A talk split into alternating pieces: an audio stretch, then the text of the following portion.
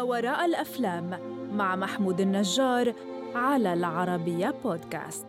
مين ما يعرفش سر سكار؟ مين ما يعرفش مشهد موت موفاسا؟ على صخرة العزة بتدور أحداث أكتر فيلم حقق إيرادات في تاريخ ديزني وتاريخ كل أفلام الرسوم المتحركة. أنا محمود النجار، والنهاردة هنتكلم عن الأسد الملك لاين كينج. الأسد الملك أو لاين كينج هو أول فيلم في تاريخ ديزني تتكتب قصته على إيد ديزني نفسها. وقبله ديزني كانت بتنتج أفلام مقتبسة عن قصص خيالية مشهورة أو عن فيري تيلز. هو الفيلم الخامس وعشرين في أفلام ديزني، وبينتمي لعصر نهضة ديزني، ودي فترة معروفة في تاريخ ديزني.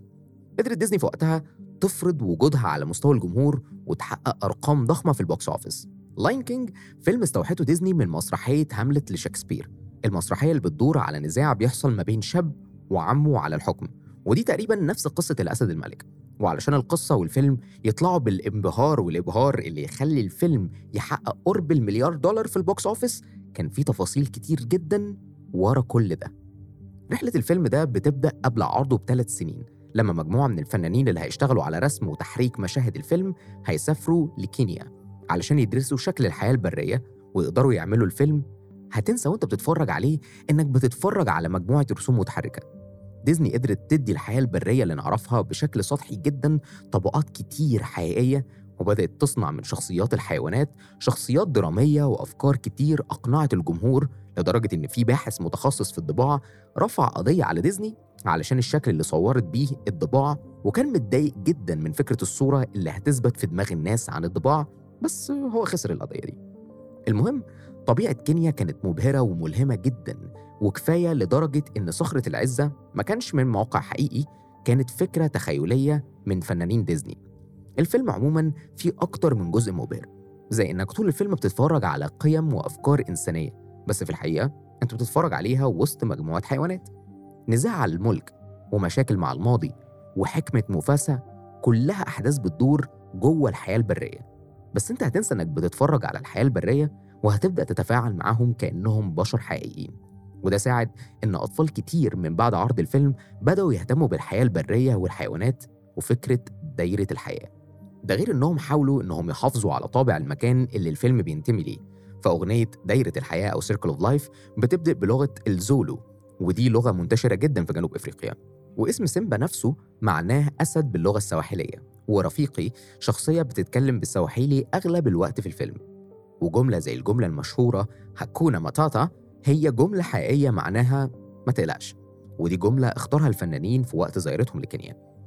جزء تاني ومختلف من رحلة صناعة الفيلم ده كانت محاولة اختيار اسم مناسب للفيلم، وبدأت تسميته ب King of the Jungle أو ملك الغابة، ودي فكرة منتجين الفيلم أدركوا إنها سيئة بسرعة، لأن الأسود مش بتعيش في الغابات. ومن فكرة إن الأسود مش بتعيش في الغابات كان واضح قد إيه سيمبا هرب من أرضه. سيمبا خرج من الصحراء اللي هي بيئته الطبيعية ومكانه المناسب، وبعد لدرجة إن هو عاش لوقت طويل في غابة مع أصدقائه تيمون وبومبا. والفكرة دي كمان بتوضح قد إيه سكار ظلم القطيع، لأن نالا واللي معنى اسمها المحبوبة بعدت عن القطيع وخرجت من الصحراء لغاية ما وصلت للغابة علشان تقدر تصطاد، ودي كانت فكرة ذكية جدا في الفيلم. الفيلم عموماً أخذ وقت ومجهود كبير جدا علشان تتم صناعته بالشكل المبهر ده حتى بعد تسعة وعشرين سنة من عرضه.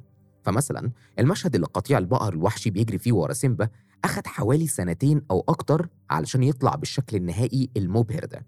ورغم النجاح الجبار اللي الفيلم حققه لديزني، ديزني في الأول ما كانتش متحمسة كفاية للفيلم، وحطت جهود أكبر وأكتر بكتير في فيلم بوكهانتس اللي أصدرته بعد فيلم لاين كينج بسنة. بس الفيلم حقق نجاح ضخم جدا، لدرجة إن ديزني عملت مسلسل تيمون وبومبا اللي كان مبني على شخصيتين من الفيلم، وعملت من الفيلم نفسه أكتر من جزء، ده غير الريميك اللي اتعمل للفيلم سنة ألفين وتسعتاشر. ده غير إن عموماً الشخصيات كانت مليانة تفاصيل كتير جداً، من أول أساميها ومعانيها لغاية التفاصيل اللي بتحددها. فسكار مثلاً دايماً مخالبه كانت حادة وظاهرة طول الوقت، ودي كانت طريقة ديزني في إنها تبرز شخصيته كشخصية شريرة. والقائمين على الفيلم قالوا حاجة مثيرة للاهتمام جداً عن الفيلم، هو إن سكار وموفاسا ما كانوش إخوات فعليين، هما كانوا بينادوا بعض على إنهم إخوات، بس ده ما كانش حقيقي، وممكن يكون ده السبب في الاختلاف الكبير في شكلهم. وفي مجموعة أفكار كانت سبب أكيد في نجاح الفيلم ما كانتش هتبقى جزء من الفيلم، زي إن المشهد الافتتاحي للأسد الملك كان هيبقى حوار بيدور ما بين أغلب أبطال القصة، بس لما أغنية دايرة الحياة كانت كملت وسمعوها غيروا المشهد تماماً واستعملوها كمشهد افتتاحي، ومن شدة إعجابهم بيها استخدموها كمان كتريلر للفيلم، ودي كانت أول مرة في تاريخ ديزني كلها تستخدم مشهد كامل كتريلر للفيلم. وهكون مطاطة ما كانتش هتبقى جزء حقيقي من الفيلم لولا إن فريق البحث رجع بيها في الوقت المناسب علشان تفضل أيقونة مش بس في الأسد الملك، لأ كمان في مسلسل تيمون وبومبا. وعلاقة سيمبا بنالا والمشهد اللي اتقابلوا فيه في الغابة كان مطروح إن هو يتشال من الفيلم علشان كتير من القائمين على الفيلم كانوا شايفين إن هو مش مناسب لفكرة الفيلم قوي، وكانوا عايزينه يركز أكتر على علاقة سيمبا بأبوه. ده غير إن جنب رحلة الفنانين وفريق رحلة البحث في كينيا كان في خبير في الحياة البرية بيعرض على فريق الرسم في ديزني حيوانات حقيقية في الاستوديو علشان يدرسوا حركتها ويطلعوا بالمشاهد السلسة اللي اتعملت في الفيلم. كل أصوات الأسود في الفيلم ما كانتش أصوات أسود حقيقية، كانت في الواقع صوت واحد من الممثلين وحاول يضخمها ويزودها ويديها التون بتاعها باستخدام صفايح معدن. وجزء كبير من نجاح الفيلم كان في فكرة قد إيه الفيلم حقيقي وقريب في فكرته وكتاباته، علشان الثيم الرئيسي في الفيلم كان إنك تبطل تهرب من الماضي، الفكرة اللي طبيعي قدرت تلمس وتوصل لكل شخص شاف الفيلم.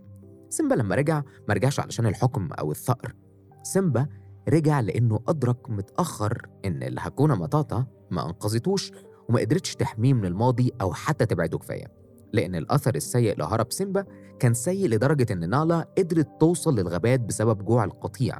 وجزء مهم كمان في الفيلم كان فكرة الصحاب تيمون وبومبا. تيمون وبومبا ما ساعدوش سيمبا يختار أحسن اختيار لما علموه يهرب، بس ده كان الاختيار الوحيد اللي يعرفوه واللي قدروا يساعدوا بيه سيمبا إن هو يرجع يعيش تاني، ورغم إنه كان عايش هربان بس ده على الأقل حافظ عليه عايش أصلاً. ولما سيمبا هيختار يرجع، صحابه اللي اختيارهم الوحيد اللي يعرفوه كان الهروب هيرجعوا معاه بشجاعة ويقفوا جنبه وهو بيحارب الضباع وعمه وألم الماضي، رغم إن تيمون كان خايف يخسر حياة الرفاهية اللي كانوا عايشينها قبل رغبة سيمبا في الرجوع. المهم إن سيمبا رجع وواجه الماضي وانتصر عليه بسبب صحابه، رغم إنه كان في موقف سيء جداً ومخيف بالنسبة له.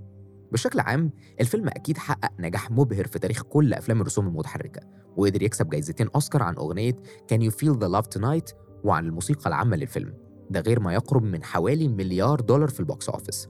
المهم دلوقتي عايز أعرف إيه رأيكم؟ هكون مطاطة ولا نواجه مشاكلنا وخلاص؟ واستنوني في الحلقة اللي جاية في حلقة جديدة من بودكاست ما وراء الأفلام علشان نحكي عن ما وراء فيلم جديد بمنظور مختلف، منظور ما وراء الأفلام.